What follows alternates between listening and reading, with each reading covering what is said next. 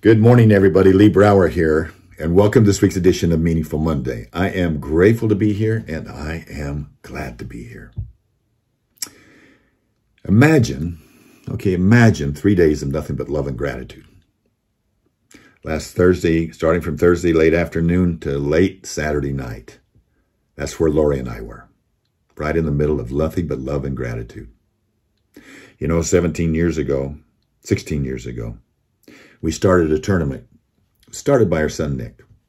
After a year of living with cancer and going to a camp with other young adults living with cancer, he said, We've got to find a way to do something for young adults, for, for children living with cancer, for youngsters living with cancer. So we have to do something. So we said, Well, let's do a softball tournament. Our girls, they were involved in softball, so we thought, Let's just do a softball tournament. And that's what we did. We didn't know what we were doing, but we started it. And over the years, it's grown. We've done thousands of girls are participating in that tournament now, thousands, and uh, many teams. There's been people that have been with us since day one. Dave in our office, Melanie in our office. Uh, we have others that have been participating that become dear, dear friends with us. We're so grateful for them. They know who they are. And over the years, even this last, this last, very last one, where we've met got to know new people better, got to get close to them and share ideas with them. We have all been blessed by these relationships and what happens. Now think of this. Each team is assigned a cancer cutie. You just don't know what that does for these girls. In other words, they have a young child, a young girl, or a young boy living with cancer that they becomes their cancer captain or their cancer cutie, and they love on them. Hmm and they are involved with them, not just during the tournament. They come out to the tournament, but they're involved with them. They know when they're in the hospital. They, they stay in touch with them. They're, the families love them. Um, I could, we could write a book of nothing but stories over the years, and they'll, they'll, boy, they'll get you. Lori and I afterwards, we sit down and review what happened in this tournament, and we just sit in the restaurant and just start bawling.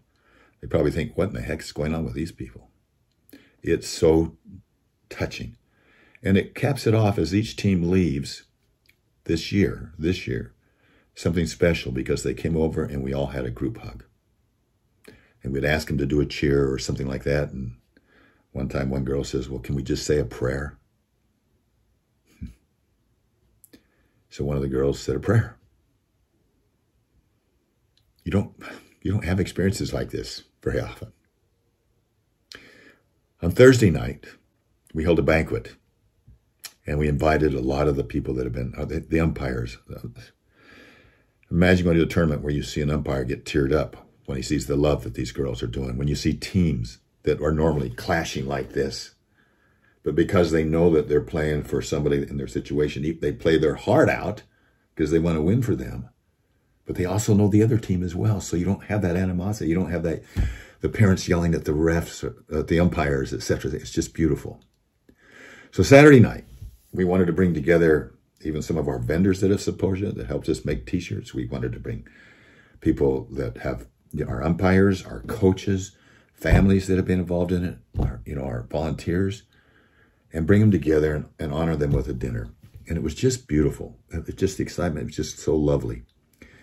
And uh, we said a few remarks. Lori did just an amazing job. She's just, she's so loved by everybody. It's her heart that has made it happen. I mean, she has put her soul into this, and everybody knows it. They can feel it.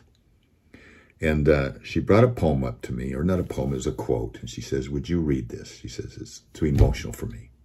Well, like I've got, but anyway, I said, Sure. Read it through, and I want to share it with you. Okay. And I, the reason I want to share it with you is because I had so many people come up afterwards and said, Can you give me a copy of this? So I figure this is really meaningful. It was meaningful to us. Let me share it with you.